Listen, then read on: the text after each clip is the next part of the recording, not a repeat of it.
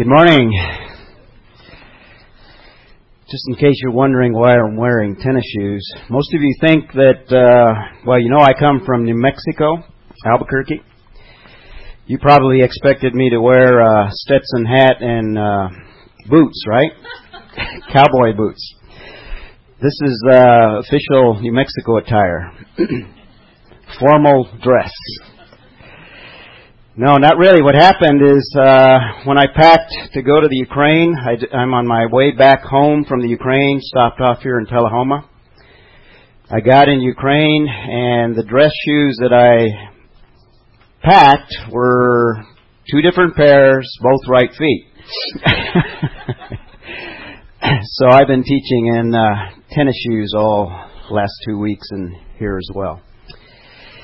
Anyway, this morning we want to get into the book of Revelation, a book that is neglected by most Christians, and yet I consider it. Uh, oh, I guess I better put this thing in there, or it's not going to advance slides. Let's see if it works. Yep. Even though it's a neglected book by most Christians, even I consider it uh, one of the most important books of all of the Bible. And hopefully the students, by the time we're done today, will agree. Uh, maybe? Good. So we're, going to take a look. Uh, we're just going to pick up where uh, we somewhat left off, putting things together that we didn't quite get to in the class. And I somewhat uh, selected some things that would be a little bit uh, more appropriate for this morning. Now, somebody, I overheard two people talking about, uh, well, why did he select uh, the church at Laodicea? Does he think that we are lukewarm? no, it just happens to be in the sequence, and uh, it was the one book that we didn't get to, and it was the one that we needed to cover. So that's the reason. So don't feel like I'm picking on you we were actually uh, completing the course. This is actually session nine in the series of the first part of the book. And in this, we're dealing with a section of the book of Revelation that deals with the churches.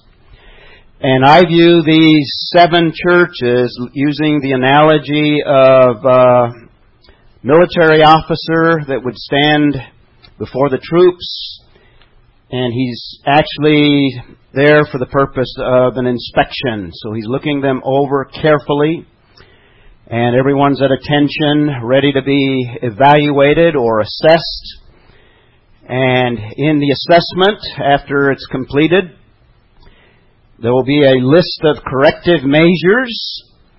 And that seems to be what we have in uh, these seven little letters. It seems like the Lord Jesus Christ is standing in the, in the midst of the churches, as it says in chapter 1, and he's basically reviewing each of the churches, and he's giving some complimentary words, but he's also pointing out the things that need correcting. He's issuing his complaints. So as he does that, he also offers uh, corrective measures, and he also warns them that he will be coming back soon to uh, probably reevaluate and to see whether the corrective measures were taken. And in that, he gives some uh, promises, and also in some cases, he gives some threats. So that's kind of a general picture of what these little letters are all about. They have a unique structure. They're a little bit different than other letters in the Bible. And yet they share a lot of common characteristics. I think they were addressed to a particular situation in time, a particular circumstance. In fact, as we've looked at each of them, we've seen that each of the seven churches has a unique problem or issue or situation that uh, Jesus Christ is attempting to correct. For example, the church at Ephesus, he uh, says that they lost their first love. And I thought that what he's referring to there is they probably had orthodox teaching. In fact, there were a lot of positives at Ephesus.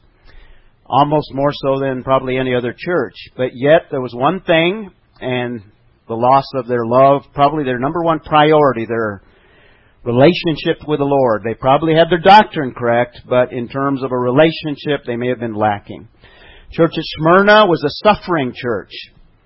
Most of it is, in fact, all of it is a positive report. They passed the inspection. The third one is Pergamum. It was a church that was highly compromised.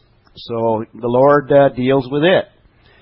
Thyatira was a church in apostasy. It had a, an apostate woman that seemed to be dominant in that uh, congregation. You're familiar with her name, at least, because you read of her in the Old Testament. Her name is Jezebel. There was a Jezebel in their midst. Then we saw Sardis. This is probably the worst of all of the churches. It's a dead church. Spiritual deadness. Philadelphia was one of the positive churches. It was a faithful church, and God promised them, or the Lord Jesus promised them, an open door of further opportunity. So that's a summary of the six churches that we've looked at so far. And the church we want to look at today is, if you haven't already turned to Revelation chapter 3, at the end of the chapter, we'll work our way through it, and hopefully I can finish this morning on it. Since it's a class, I have the luxury of, if I don't finish, we'll just carry on uh, this afternoon. In verse 14, it says, and keep in mind, this is the Lord Jesus Christ that is speaking to each of the seven churches. So these are messages direct from the Lord Jesus Christ. This is not the Apostle Paul. Not even the uh, Apostle John. These are directly from Christ himself. And he begins very interestingly with an address to an angel. He says, And to the angel of the church in Laodicea right. Now, the way I understood this, um, using the analogy that I just gave you, this angel is something of a witness that is standing alongside of the commanding officer, and he's making a record. He's uh, listing the issues that uh, the Lord is noting, and this inspection report will be handed out later on. And it seems like this angel is the witness that hears it all and records it. Now, I think John is also recording this because he's the one that is instructed to write the book and then to send it to the seven churches. So the angel is addressed. We won't talk any more about that. We've interpreted these angels, and I take it literally. Uh, let's jump right into the next part. Well, uh, before we get into that, let's take a look at a little bit of the circumstances in uh, the church at Laodicea, a little bit of the background, in order to have a perspective of why Jesus selects some of the things that he selects to uh, comment on. I have a series of photographs that I will utilize. First of all, the location. We've already seen the six churches. Uh, that's Asia Minor. The letters be, uh, originate from a little island there. You can't probably read that, but that's the island of Patmos. That's mentioned in chapter 1.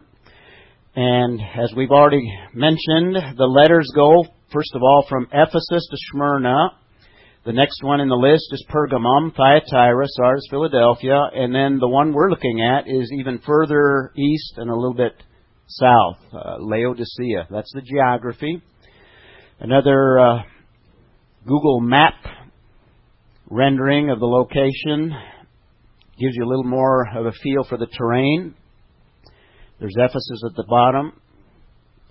Then we have Smyrna again, and Pergamum, Thyatira, Sardis, Philadelphia, and Laodicea. So if you get out your map, you have a good idea of where those cities are. They're they're relatively close. We talked about why selecting these. We won't go into that for the sake of time. But uh, there are a lot of archaeological remains that you can go if you visit today and see and kind of get a feel for what it was like to live in that area and perhaps a little bit of what uh, Jesus Christ is talking about in uh, this letter. Uh, there's a river, the Lycus River, that goes at that time close to the city.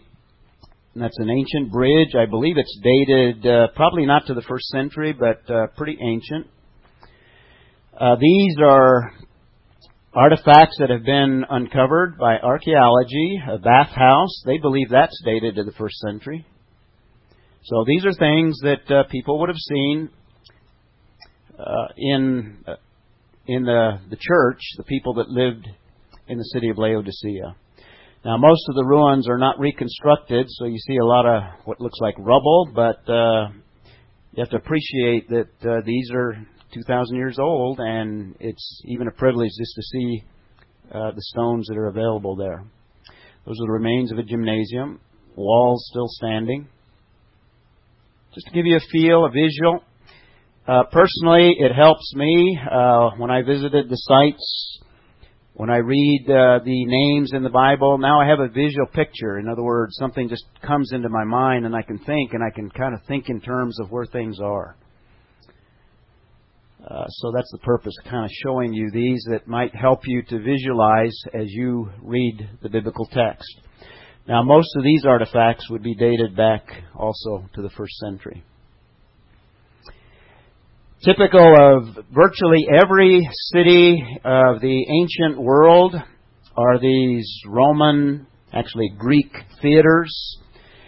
This one is not as well preserved as the one that we saw at Ephesus. That one is a very nice one, and we uh, saw that the estimates that they make in terms of the seating was about 25,000. This one is uh, probably a little bit smaller, maybe in the range of 15.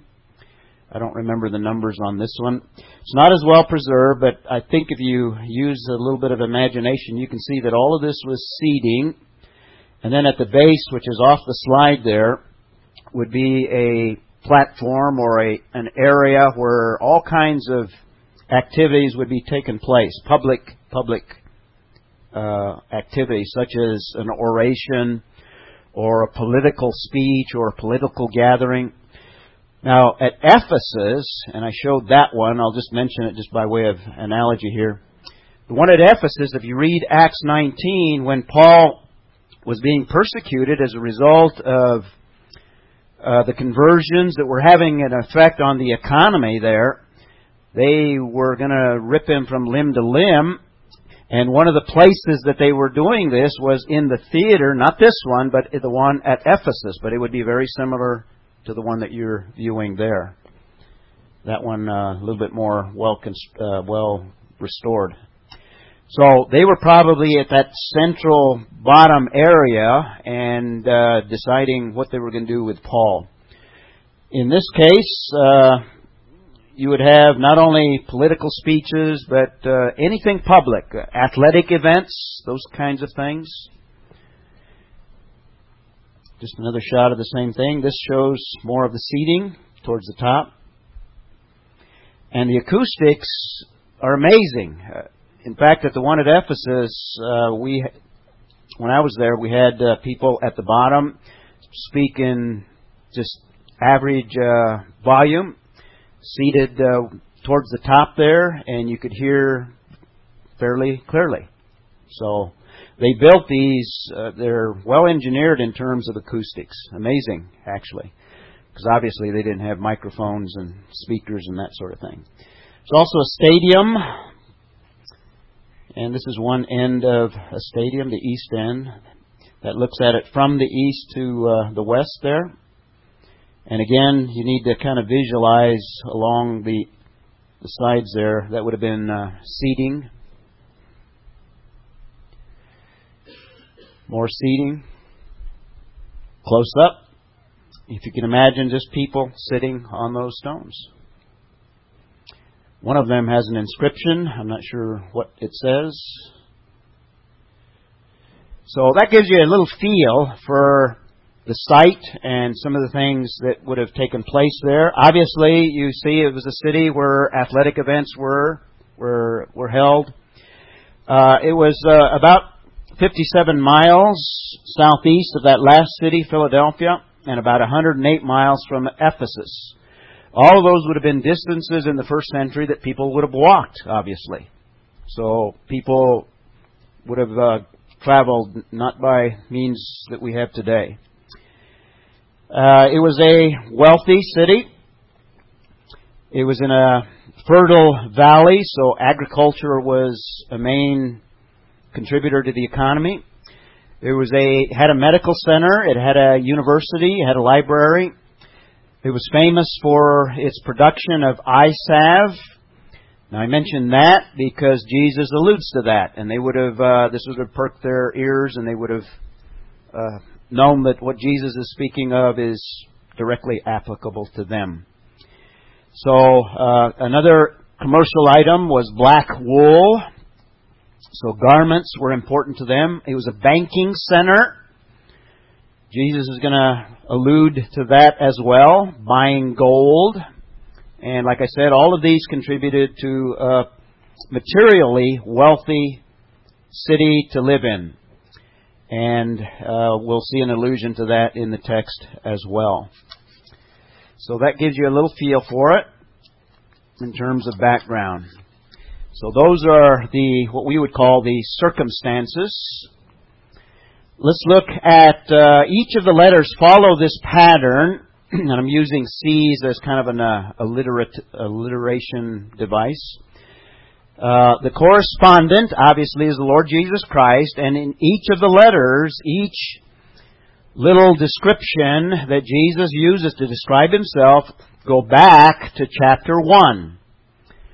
And uh, in a moment, uh, this is part of the reason why I see this as one unit, chapters 1, 2, and 3 going together. I explained that structure before. So in the same verse, we also have Jesus describing himself as the Amen, the faithful and true witness, the beginning of the creation of God, says this. Now, usually, the description not only is originating from chapter 1, but it usually has a very direct application to what's going to be said in terms of the content to that particular church. So let's kind of look at uh, each of these parts here. First of all, let's look at the Amen. And in fact, what we have are three divine titles. And we've been noting that uh, most of what we have in the book of Revelation comes basically out of the Old Testament. So you have to have some familiarity with the Old Testament and go back and see where these titles come from. The first one is the Amen, and we, we don't think about it, but this is very, very significant. I think uh, what Jesus is conveying here is that he is making a claim, basically, to deity, because God is the Amen. And what he's referring to here, in fact, the word basically has the concept of truth, or, uh, in fact, Jesus in the Gospels, you've heard him say, truly, truly, in the Gospel of John, truly, truly, I say to this, and say this, when he's saying that, you know, he is basically saying, this is truth. This is verifiable. This you can count on. This is amen. Truly, truly is just another way of translating amen. Does that make sense? So when he says that in the Gospels, he's just saying to the audience that uh, this is truth. This this is dependable. This is what uh, you can stake your life on. And I think what he's making a claim here, he is the Amen. He is the truth. He is absolute truth. Now, my background is in the sciences. Uh, my degree is in engineering, undergraduate. And I do a lot of creation stuff. And one thing that uh, obviously the sciences attempt to do is to find truth.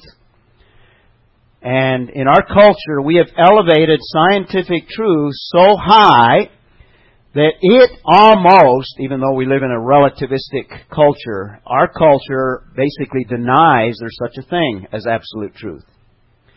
Our culture says that the closest that you could come to absolute truth is scientific truth. Well, let's take a look at that because I think it has relevance not only to our culture and since we live in it, uh, it may help us to relate to those with perhaps technical backgrounds. So let me kind of take a little excursus, if you will, and let's talk about finding truth kind of quickly. The Bible encourages us, obviously, to find truth, and I know that all of you believe that the Scriptures are the truth. Well, let's talk about this. How do you find truth? Well, scientific truth, what is it like? you need to know, especially in our culture, the nature of scientific truth. Because in our culture, it is almost elevated, as I said, to absolute truth.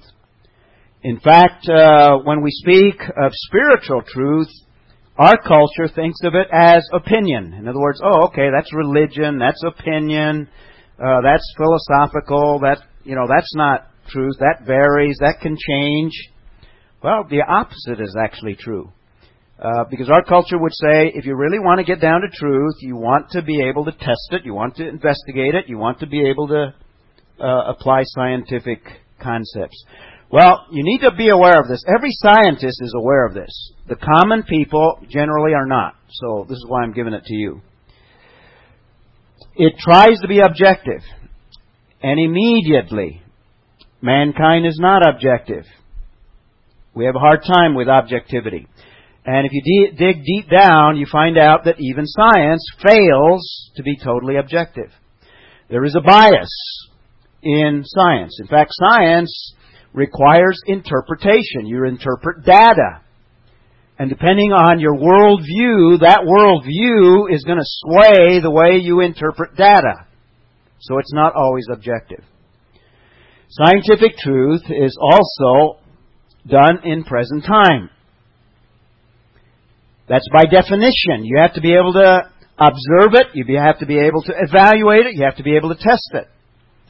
So in reality, when you're dealing with issues of the past, you have to use, you have to modify some of your scientific approaches. You can scientifically evaluate the past, but you have to create a model that has some assumptions before you can interpret that data from the past. Okay? So this is a uh, an issue, particularly when you're dealing with things in the past, like uh, creation or even historical events in the Bible. Scientific truth is not absolute. Now, our culture doesn't believe that it is either, but the closest, they would say, is scientific. Scientists acknowledge this. One of the best known uh, evolutionists, George uh, Gaylord Simpson, says the concept of truth in science is thus quite special. And what he means by special, it implies nothing eternal and absolute. In other words, nothing absolute but only, and I underline only, a high degree of confidence after adequate self-testing and self-correcting. That's scientific truth. Okay? So the concept of truth in science has these fundamental characteristics. It's not absolute.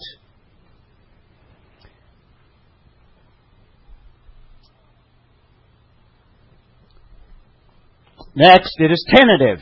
Every scientist knows this. You get more data, you revise your conclusions. In fact, you uh, start with a theory, you test that theory. If it seems like it's valid, then others come along and do further tests on that theory. And as they v- validate what you have uh, come up with, it becomes now a theory rather than just a hypothesis over time, as the whole community begins to test uh, more extensively, then it becomes law. Uh, it becomes law, and once it becomes law, then what happens? You can't overturn it, can't revoke it. Well, historically, some scientific laws have been totally thrown out. So, because it's scientific law, doesn't necessarily make it truth. Science is tentative. Okay? Science is by consensus. In other words, what the scientific community, after testing, feels they have sufficient grounds to be able to call something truth. It's by consensus. In fact, this is admitted by another scientist by the name of David Day. In science, consistency of data, interpretation, notice, science interprets data. Your worldview is going to affect that interpretation. Constitutes proof.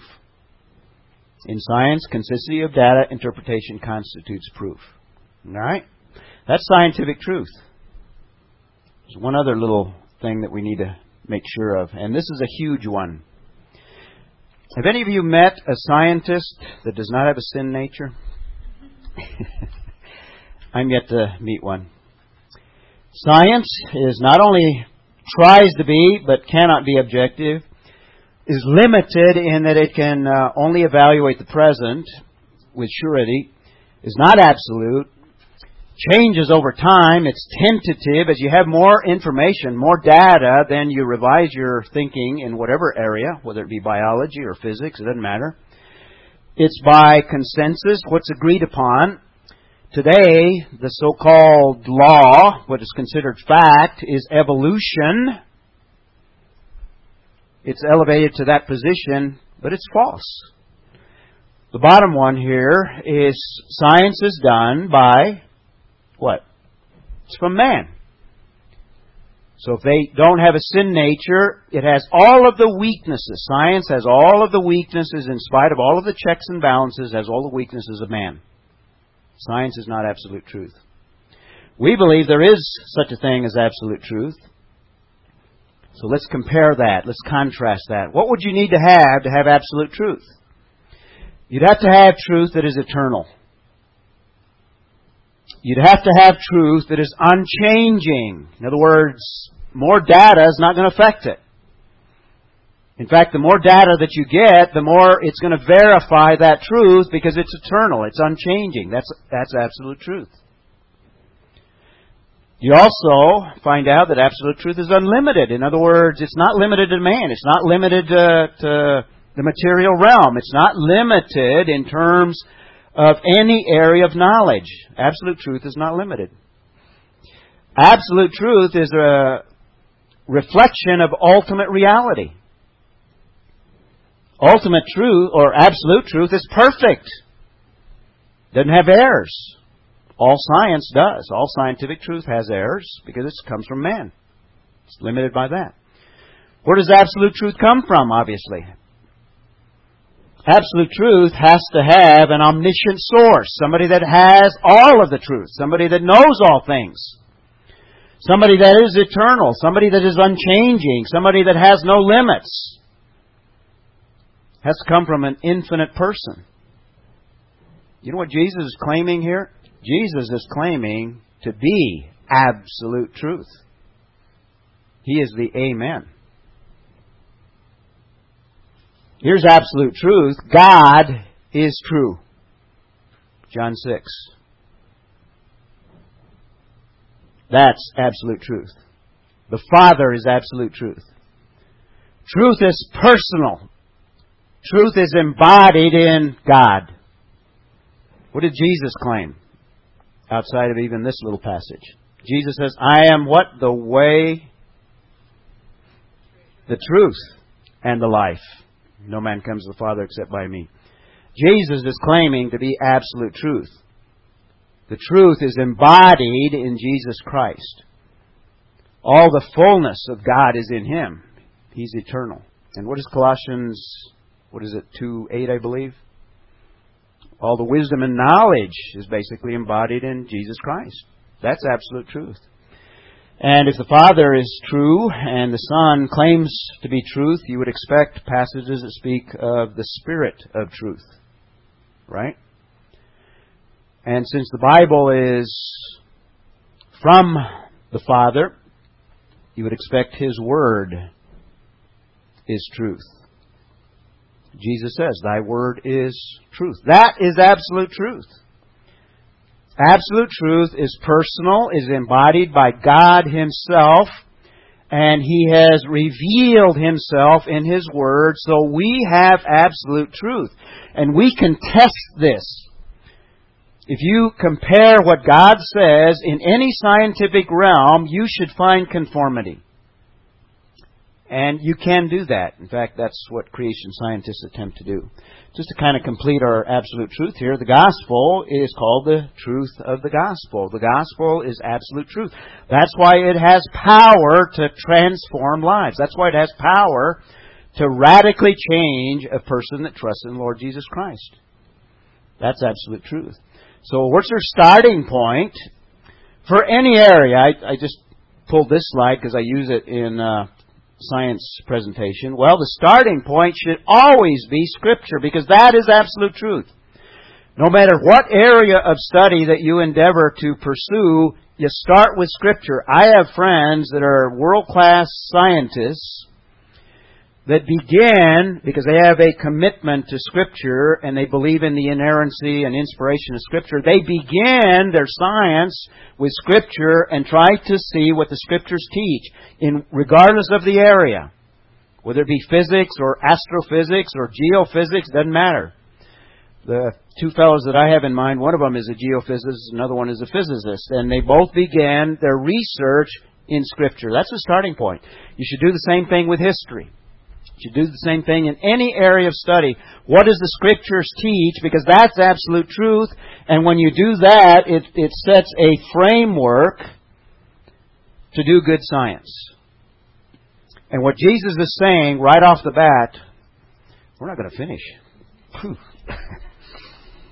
we're just in verse 1. Or, yeah, verse 14 right off the bat, what Jesus is saying is He is the Amen. He is absolute truth.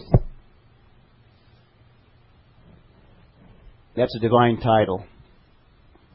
What's the next thing He says? We'll have to go a little bit more rapidly, right? Help me, Lindsay. He's also the, the faithful and the true witness. Now, the book of Revelation is about judgment. That's probably a major theme, if not the major theme. Chapters 6 all the way, well, you could even include 4 and 5, but chapter, you could even include 2 and 3 because we have disciplinary action that are dealt with in terms of the churches. So you might say the whole book is about judgment, or at least some form of it. This qualifies him to be the judge. Because he knows all things. He has been faithful to truth. He knows all truth, and he's a witness. He knows what has happened. He knows your heart. He has witnessed everything about us. This qualifies him to be the judge. It also says, or he says, he claims to be the beginning of the creation. That gives him supreme authority. He is the potter. He is the creator. He is the one that put all things together. Colossians 1. Both visible and invisible. He is supreme authority. Now, he's speaking to a church that was a lot very fuzzy on the truth. He's speaking to a church that was neither faithful nor true. He's speaking to a church that had lost sight of biblical concepts. So he addresses them appropriately, saying, I am the truth. I am the Amen. Now, beginning in verse 15, let's look at it. 14 is the correspondent. There's no compliment. Uh, in the pattern of all of the churches, there are only two where Jesus does not offer words of compliment. There's none. Every one of them he begins. For example, uh, just look at, for example, the last one. And to the angel of the church of Philadelphia, write, uh, skip to verse 8, I know your deeds. Behold, I have put before you an open door which no one can shut etc. Behold, etc. Well, I guess verse 8 is the compliment. There's no compliment to the church at Laodicea. What other church is there no compliment that you would expect from that list? Remember which one of them is dead? Church at Sardis. That's the only other one that doesn't have a compliment. Uh, this is a pattern that uh, these letters are structured around. Uh, this one does not have a compliment. So it jumps right into the complaint. that would be uh,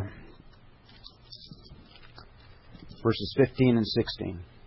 I know your deeds. Now, most of them begin that way. I know your deeds. In other words, I know your ministries. I know all about how you function. I know what you do. I know all those areas that uh, you endeavor to pursue as a church. And then I think he gets specific that you are neither, in this case, there's some negative things.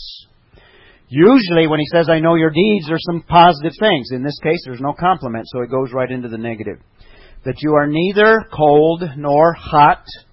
I would that you were cold or hot. Now, I think what he's saying here, he's not saying uh, this idea of hot. I don't think he's saying, he's contrasting a positive with a negative. I think both are negative. Uh, uh, just think about it for a while. Well, let me give you some more slides here to, give you a little bit more background, and then I'll comment on that. Uh, Laodicea was between two other, in fact, more important cities. You, you might have expected that Jesus might have selected even Colossae. We have a letter of the New Testament from Colossae. This was a much more important church. Uh, even Hierapolis was probably more important than Laodicea. Uh, we won't get into the reasons why that was chosen. But anyway, at Hierapolis, uh, see those little white things there? Those are not clouds. These are clouds, but these are not. Uh, see where Colossae is? It's at the foot of a, a mountain, and out of this mountain came uh, springs of very, very sweet, cold water. Very, very good tasting water. Hierapolis uh, apparently is over uh, an area with volcanic action underneath. It, has got hot springs, and let me show you what the the water does up there. Well, that's just a, another. That's a better preserved theater. This is Hierapolis. Uh, a lot of them in the, the ancient world look like that, and you can see the platform on that one. This is what uh, the hot springs produce. This is the uh, I can't remember the chemical that basically leaches out of the water and it forms these formations. This is Hierapolis. So out of the hot springs, oh, it's calcium carbonate. Calcium carbonate formations from the hot mineral springs. Uh, they're nice to kind of bathe in. The water's hot. The problem is Laodicea did not have a good water source. It depended on a water source either from Colossae or it uh, depended on a water source from the hot springs. There's another shot of that, the springs at night or it's sunset. Calcium carbonate. Also on the site are these pieces of aqueducts. So they would uh, transport water from either Hierapolis or from Colossae. What would happen on, on the way? Those nice cold waters from Colossae, when it got to Laodicea, what happens? No longer cold. Right? Water's coming from uh, Hierapolis, hot, steaming, by the time it got to uh, Laodicea, no longer hot. Well, on a hot summer day, how do you like your lemonade? you put ice in it, right? Uh, you don't want it lukewarm. What do you do when you get up in the morning and you? Uh, some of you drink coffee. I don't. Uh, those of you that drink coffee, uh, once it gets lukewarm, you don't want it anymore, right? That's what he's saying here. Uh, I wish you were. I wish that uh, you're. He didn't want them to be either hot or cold, or he wants them to be hot or cold. He doesn't want them to be lukewarm. So I think that's the image that we have here. Uh, just more pieces of the aqueduct, or more than one aqueduct. Pipes with calcium. All of that is on site. So the problem that he evaluates here, I know your deeds, that you are neither cold nor hot. I prefer, or he says, I would that you were cold or hot. Either one. So, because you are lukewarm and neither hot nor cold, I will, what does it say? Spit you out of my mouth? In the Greek text, it's actually, I will vomit you out of my mouth. This is uh it's it's uh what's the word? It's nauseating to the Lord Jesus Christ. A lukewarm condition is a nauseating condition. That's the condition at this church. Uh, if we can summarize what he means, it's a self-satisfied church. In other words, they're, they're satisfied with where they're at spiritually. They're not interested in growing. I mentioned to our group uh, during the week that anything that is living is either growing, if you think of a plant or even a pet or anything, anything that is living is either growing or what? Or dying. There's no in between. So a self-satisfied, oops, a self-satisfied church is not growing. It may be self-satisfied, but in fact it is in decline. Uh, a half-hearted attitude in terms of a Christian walk or a half-hearted attitude in terms of a commitment, uh, that's what lukewarm is.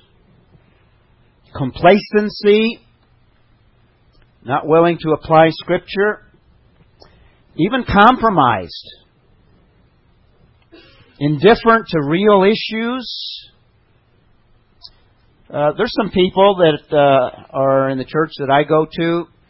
You can't carry a spiritual conversation with them. I mean, uh, you just they just there's no content there to talk to them about it. Uh, they're indifferent to spiritual things. They're lukewarm. Another word the Bible uses is just carnal. In other words, they're they're not filled with the Spirit. That's lukewarmness. Uh, if you want to use a more visual word, spiritually fat or obese or flabby, whatever you want to describe it. Neutral, neither hot nor cold. That's the complaint. What's the correction, verses 17 through 19? Because you say, I am rich and have become wealthy and have need of nothing. This is their attitude. In other words, they're focused on their materialistic success, their, uh, their materialistic possessions. I am rich. They probably had nice homes. They had money in the bank, probably investments had no needs, full cabinets full of clothes, full pantries full of food. What does Jesus evaluate that in this inspection report? You do not know that you are wretched, miserable, poor, blind, and naked. I advise you, verse 18, to buy from me gold refined by fire. Well, how are they supposed to buy if they are poor, if they have no resources in reality? Because the money that they have is not going to buy what Jesus is talking about. How do they buy? Well, I think the implication is that everything that we get is by grace. We buy freely I advise you to buy from me. When we buy from God, it's appropriating what He has already provided for us. Because we have no resources to buy. He's already called them in uh, the first part there. He's already evaluated them in, in verse 17 as wretched, miserable, poor, blind, and naked. So they have no resources to buy anything. So everything is by grace. Now, this was a banking center, so gold was common in this city. In fact, people probably had gold in, in their own possession. And he is saying, you need to buy the real gold. In other words, that gold that doesn't perish, that gold that can't be stolen. Not only that, uh, well, he says that you may become rich. And this was a center of wool production. So this would awaken them and make them think, well, you know, we've got all these garments in our closet. Jesus says, you may clo- that you may garments that you may clothe yourself, and that the shame of your nakedness may not be revealed. And the industry, and another major industry, was the eye salve industry. Industry, and here he says, eye salve to anoint your eyes that you may see. They're blind, they need eyesight from here. They they need illumination.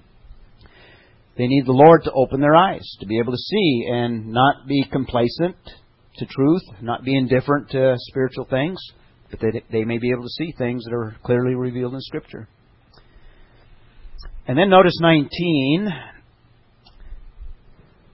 Those whom I love, I reprove and discipline.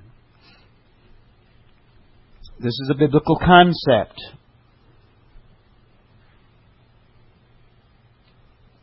If a person is a believer and he is lukewarm, he's in danger of discipline.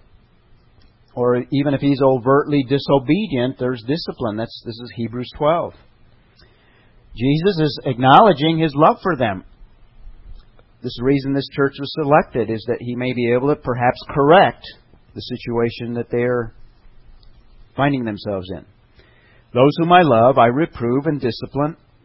Be zealous, therefore, and most of the letters is a call to repent of the things that is the problem.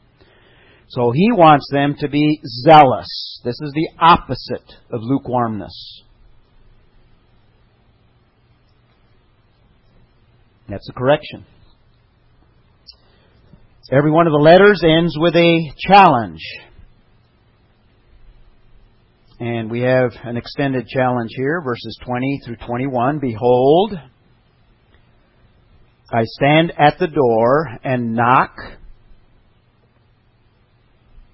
If anyone hears my voice and opens the door, I will come into him and will dine with him and he with me.